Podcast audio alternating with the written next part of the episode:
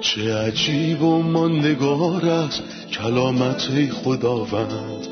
ابدی و جاودان است تمامی کلامت. همچون نهری خروشانه بر قلب تشنه کلام تو برترین است تسلی قلب من. نوری بر پاهای من چراغ راه های من. کلام تو شفا بخشد درد و رنج و زخم من. نپویی این کلام ساکن شد در قلب من.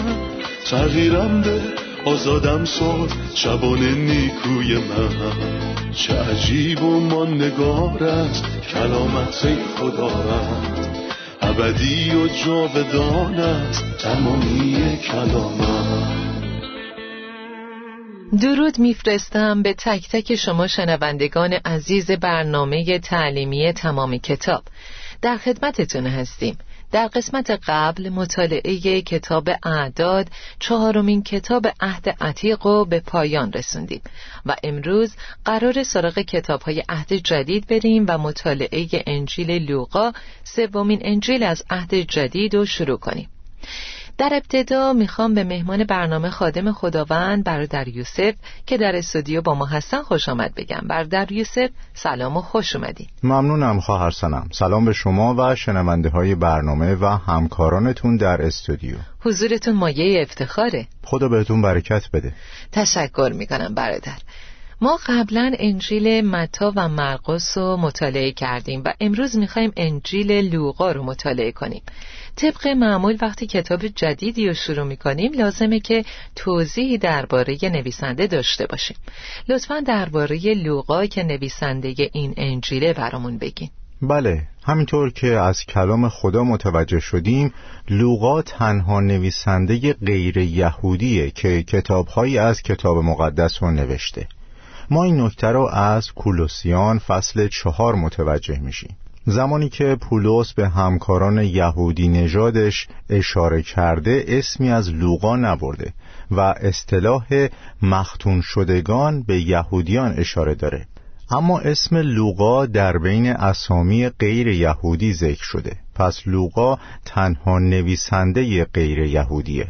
این مرد یه پزشک بوده یعنی جز اندیشمندترین افراد دوره خودشه و این موضوع به روشنی در نوشتههاش دیده میشه. لوقا تحصیل کرده بوده و معلومات زیادی داشته. خداوند از این شخص استفاده کرد تا بهترین داستان تاریخ رو بنویسه. لوقا یونانی بود و خطاب به یه یونانی به نام تئوفیلوس نوشته. به طور کلی یونانی ها پادشاه رمان های کوهن بودند ولی خداوند لوقا رو به کار گرفت تا بهترین داستان رو در انجیلش بنویسه. او همینطور به عنوان یه مورخ خارق‌العاده کتاب کارهای رسولان رو هم نوشته. در معرفی که از چهار انجیل داشتین اشاره کردین که انجیل متا برای یهودیان نوشته شده و انجیل مرقس برای رومیان.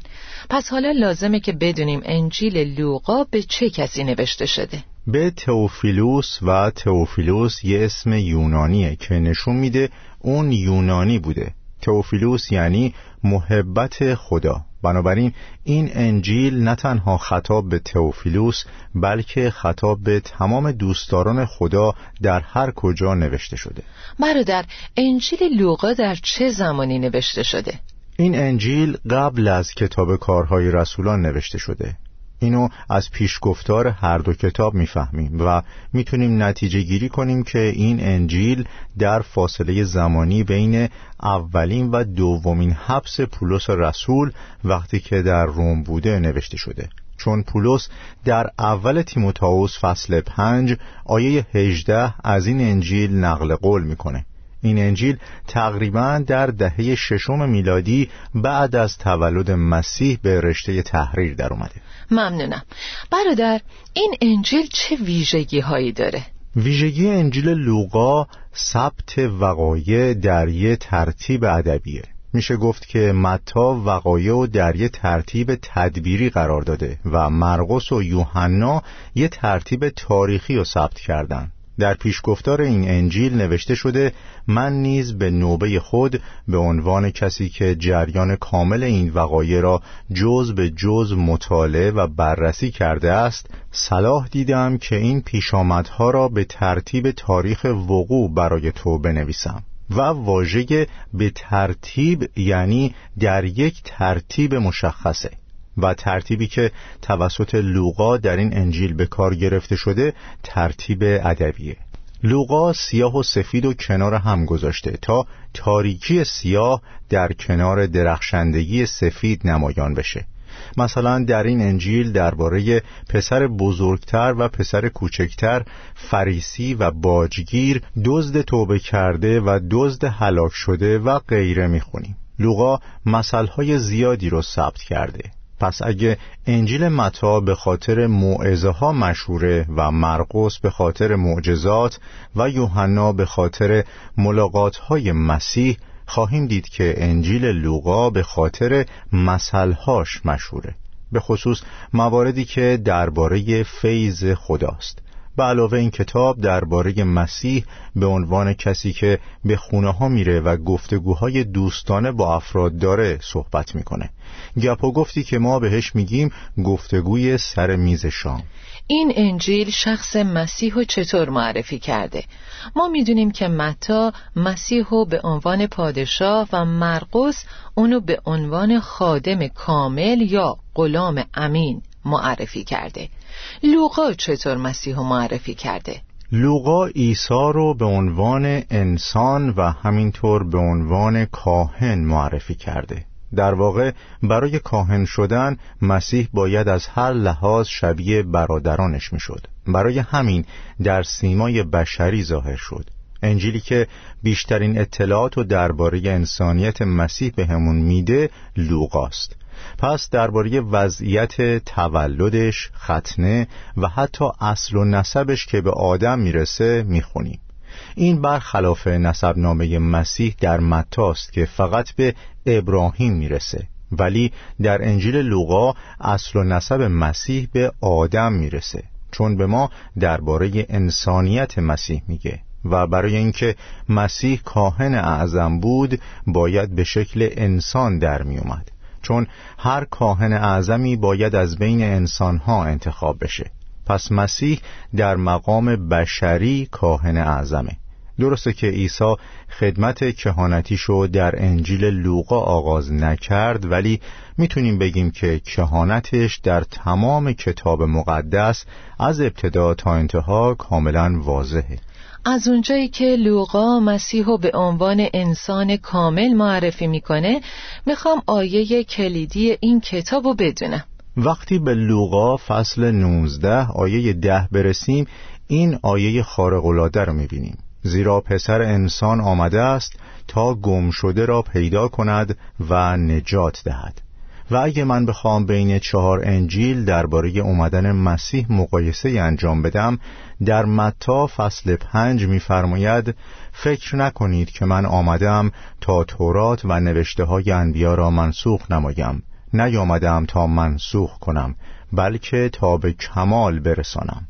مرقس فصل ده میفرماید چون پسر انسان نیامده است تا مختوم شود بلکه تا به دیگران خدمت کند و جان خود را در راه بسیاری فدا سازد. انجیل یوحنا ده ده میفرماید من آمدم تا آدمیان حیات یابند و آن را به طور کامل داشته باشند. زندگی بهتر یا حیات ابدی؟ و انجیل لوقا مسیح رو به عنوان پسر انسان معرفی می‌کنه. زیرا پسر انسان آمده است تا گم شده را پیدا کند و نجات دهد.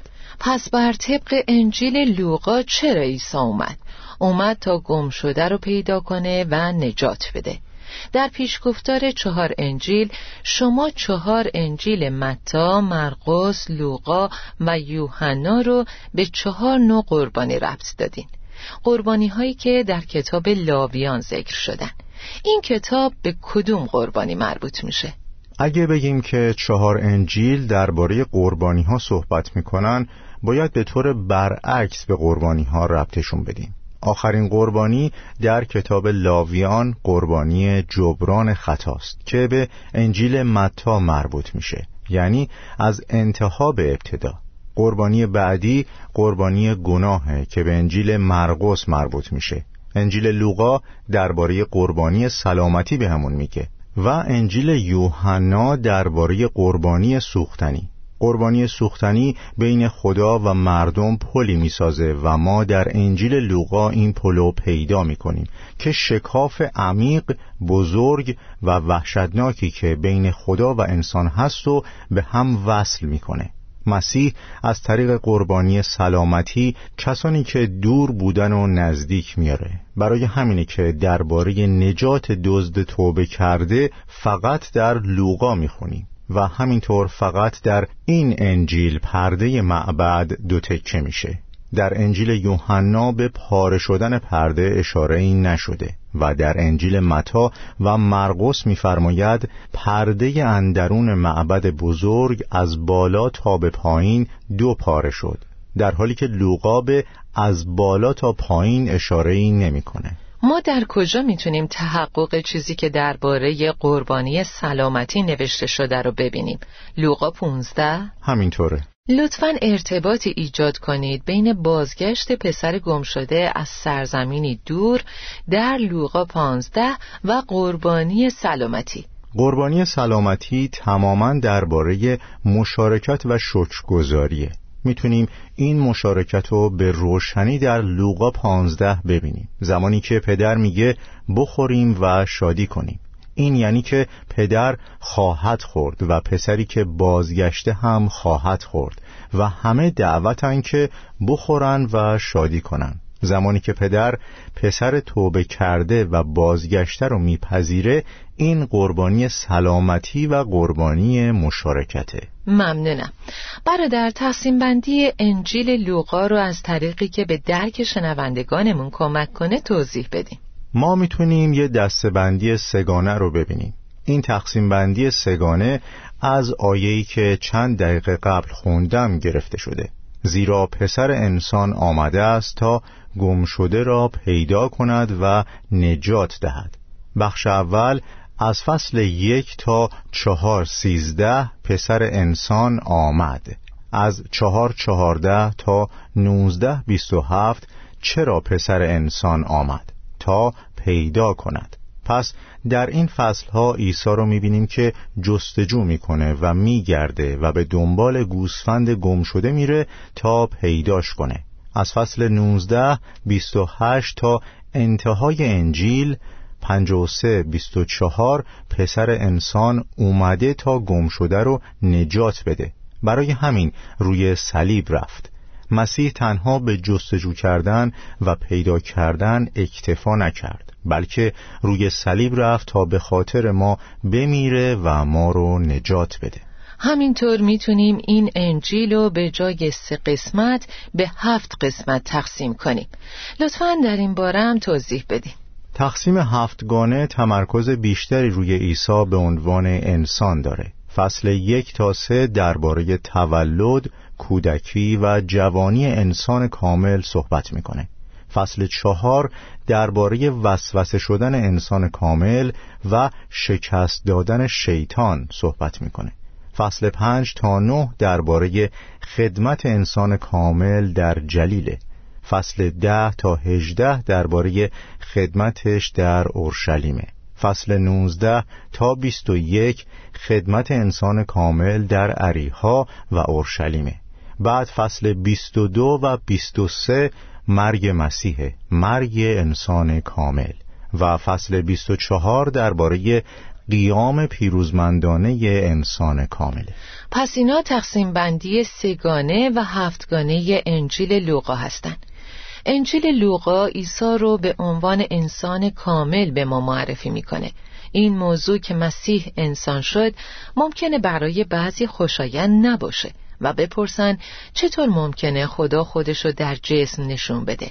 چطور میشه که خدا خودشو فروتن کنه و در جسم انسانی بیاد؟ خدا خودشو در جسم ظاهر نمی‌کنه. شما چطور جواب می‌دید مطمئنا هیچ کس خدا رو در سیما و ذات الهی او ندیده و هیچ کس نمی‌تونه ببینه. ما باور نداریم که الوهیت به جسم تبدیل میشه. الوهیت تبدیل نمیشه به هیچ وجه. ولی مسیح طبیعت انسانی به خودش گرفت. فکر نمی کنم هیچ انسان عاقلی بتونه بگه یا جرأت کنه بگه خدا نمی‌تونه. خدا می‌تونه هر کاری که بخواد و انجام بده. پس اگه خدا هدف خردمندانه ای از تجسم یافتن داشته باشه آیا می‌تونه این کارو بکنه؟ بله. آیا دلیلی داشت که در جسم ظاهر بشه؟ در واقع دلایل متفاوت بسیاری وجود داره. انسان مشتاق بود تا خدا رو ببینه اما غیر ممکنه که الوهیت دیده بشه. به همین دلیل کسی مثل فیلیپوس در یوحنا 14:8 به عیسی گفت ای خداوند پدر را به ما نشان بده و این برای ما کافی است. موسی در خروج 33 18 به خدا گفت بگذار تا نور درخشان حضور تو را ببینم. و ایوب در کتاب ایوب 23 سه گفت ای کاش می‌دانستم که خدا را در کجا می‌توانم بیابم تا پیش تخت او بروم. مردان خدا همیشه در آرزوی دیدن خدا بودند. مسیح کلمه جسم شد و در میان ما ساکن گردید. دلیل دیگه اینه که گناهان ما ایجاب می‌کردند تا از حضور خدا خارج بشیم. اما خدا ما رو دوست داره. پس چطور ما رو برمیگردونه؟ خدا باید گناهان و شرارت ما رو مجازات می‌کرد. رومیان 6:23 میفرماید زیرا مزدی که گناه می‌دهد موت است. خدا احکام و کلامی که از دهانش خارج شده رو هرگز تغییر نمیده. در نتیجه عیسی آمد تا ما رو بازخرید کنه و چون مرگ طبیعت الهی ممکن نیست او جسم شد. ابرانیان دو نه میفرماید تا به فیض خدا برای همه زائقه موت را بچشد. ممنونم. هر انجیل ویژگی خاص خودشو داره. مثلا ما می‌تونیم نبوت های انجیل متا و اعمال و معجزات انجیل مرقس رو ببینیم چون یک کتاب عملیه. اما این انجیل چه ویژگی خاصی داره؟ داستانی بودن. داستانی بودن. این انجیل یه داستانه. تا به حال نویسندگان بسیاری به نوشتن شرح وقایعی که در بین ما رخ داده است اقدام کردند. داستانی غیر خیالی. این انجیل یه قصه یا افسانه نیست بلکه نویسندگان بسیاری به نوشتن شرح وقایعی که بین ما رخ داده است اقدام کردند و می‌تونم بگم که این بهترین داستان در طول تاریخه روایتی که به تمامی شیرینه. محبت خدا یه عاشقانه عالیه که در این انجیل در اختیار همه قرار گرفته و روی صلیب کاملا نمایان شده. در داستان نویسی باید از شرایط و ضوابطی پیروی کرد. مثلا به اسامی شخصیت ها، مکان ها و تاریخ ها اشاره بشه. پس نیازه که بدونیم چطور لوقا از همون ابتدا این نکات رو رعایت کرده و چطور کیفیت مورخ بودنش رو نشون داده.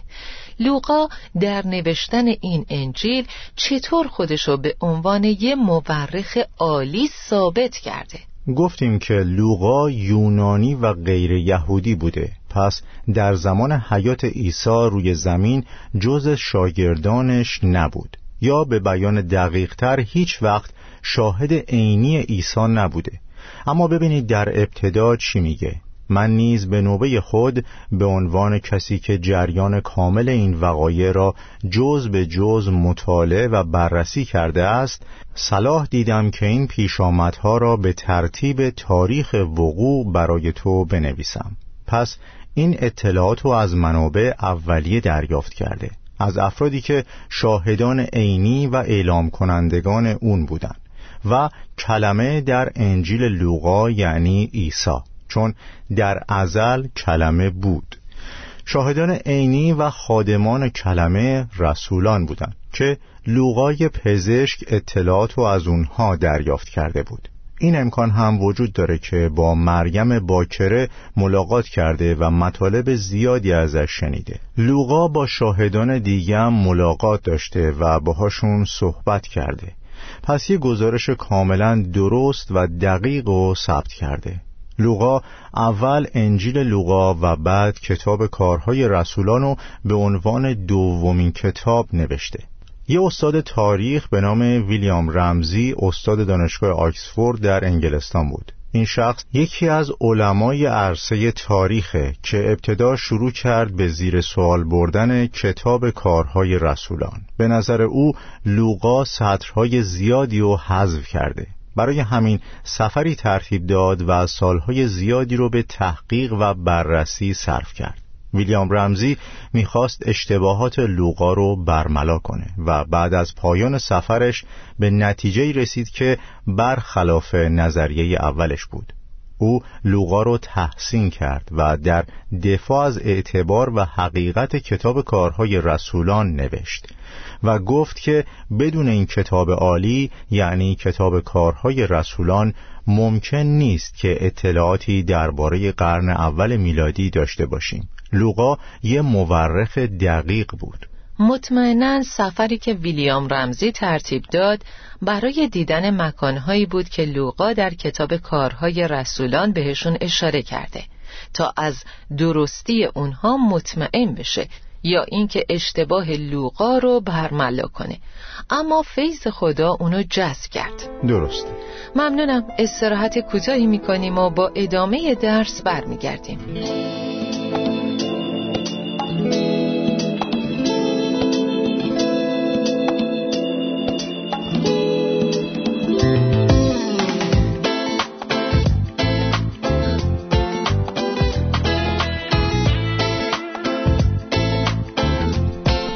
در یوسف فهمیدیم که چطور لوقا تمام وقایع و به ترتیب شهر داده اما نقش الهام در نوشتن انجیل کجاست؟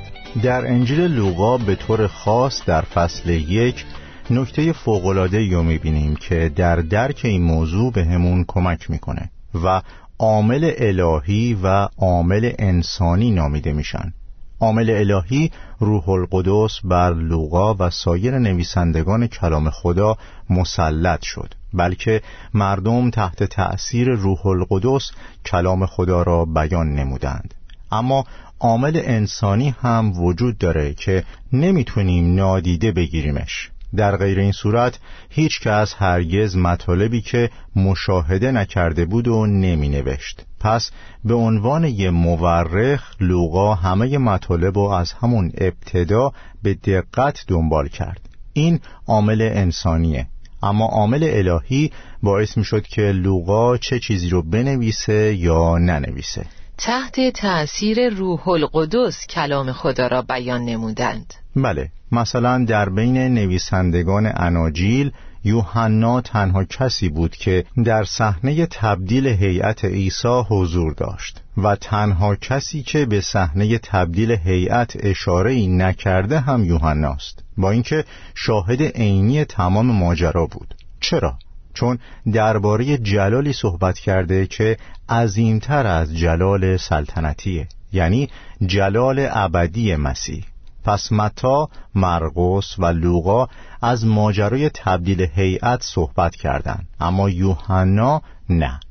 همین مسئله رو در این فصل هم می‌بینیم. زمانی که جبرائیل نزد مریم باکره که مورد لطف خدا بود رفت و بهش گفت روح القدس بر تو خواهد آمد و قدرت خدای متعال بر تو سایه خواهد افکند.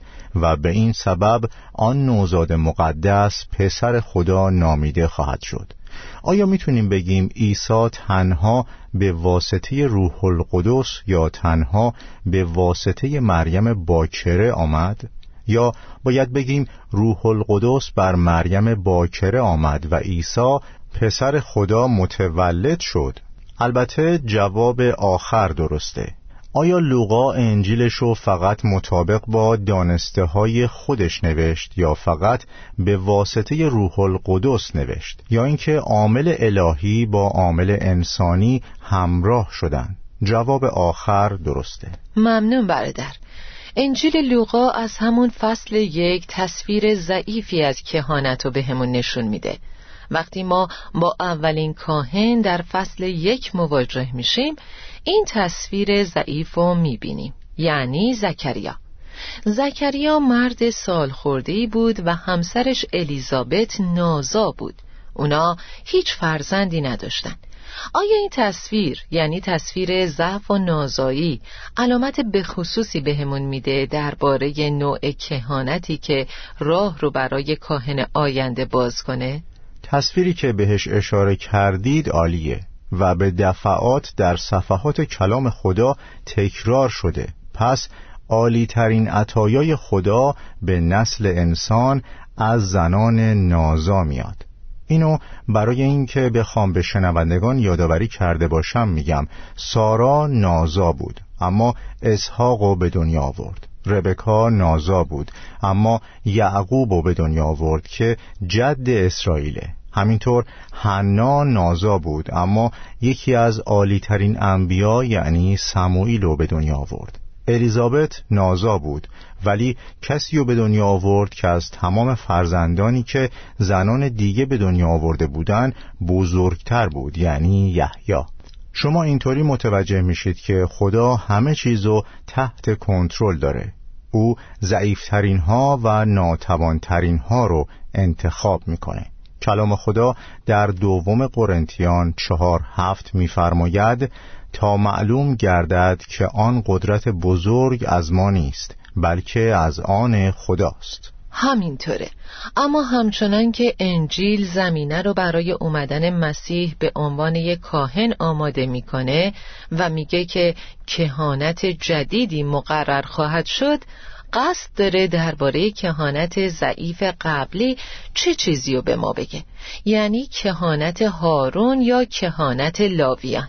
افراد با خدایی هستند که بین ابتدا و انتهای انجیل مقایسه انجام دادن. ما در ابتدای انجیل یک کاهن ساکت رو می‌بینیم و در انتهای انجیل یک کاهن آسمانی رو داریم که دستهای پربرکتش رو بلند کرده تا شاگردان رو برکت بده. و شاگردانش با شادی عظیمی به اورشلیم برمیگردند. چه تفاوت عظیمی وجود داره بین کهانت زمینی و کاهن ساکت و کاهنی که آسمان رو برای ما باز می‌کنه. بعد دهان ما برای ستایش و پرستش گشوده میشه. این تفاوت بین عهد عتیق و عهد جدیده. برادر یوسف به انتهای برنامه رسیدیم. به خواست خدا در قسمت بعدی مطالعه فصل اول رو شروع می‌کنیم. برنامه رو با شنوندگان مرور می‌کنیم. امروز یاد گرفتیم که انجیل لوقا عیسی رو به عنوان یک کاهن به عنوان یک انسان و به عنوان قربانی سلامتی معرفی می‌کنه. او پلی بین ما و خداست. چنانکه در لوقا پانزده در بازگشت پسر گم شده پدرش گفت بخوریم و شادی نماییم. متوجه شدیم آیه کلیدی انجیل لوقا نوزده ده هست که میفرماید زیرا پسر انسان آمده است تا گم شده را پیدا کند و نجات دهد. و آیه کلیدی انجیل متا میفرماید نیامدم تا منسوخ کنم بلکه تا به کمال برسانم.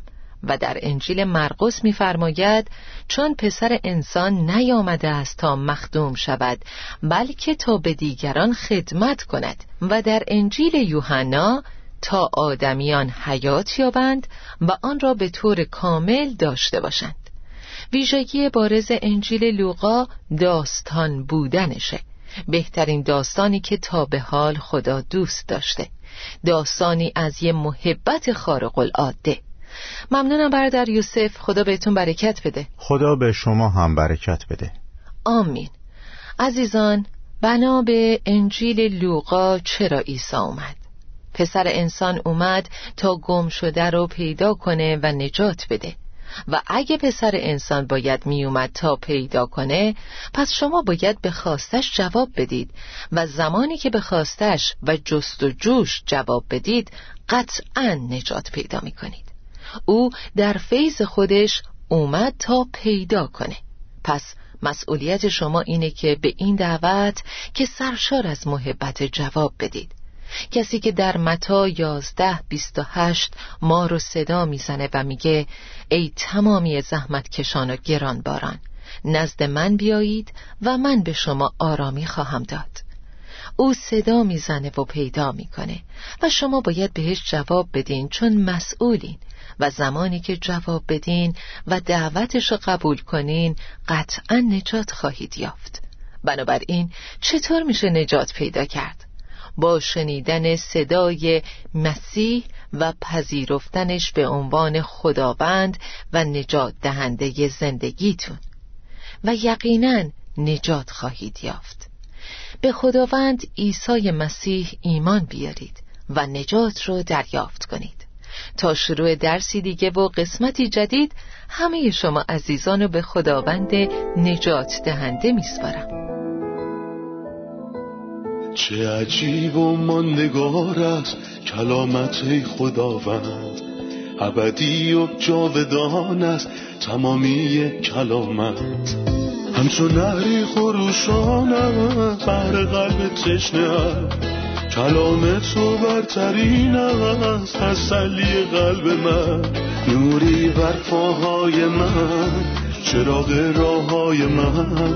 کلام تو شفا بخشد درد و رنج و زخم من. نپویی این کلام ساکن شد در قلب من. تغییرم به آزادم ساد شبان نیکوی من. چه عجیب و ماندگار است کلامت خداوند ابدی و جاودان است تمامی کلامت.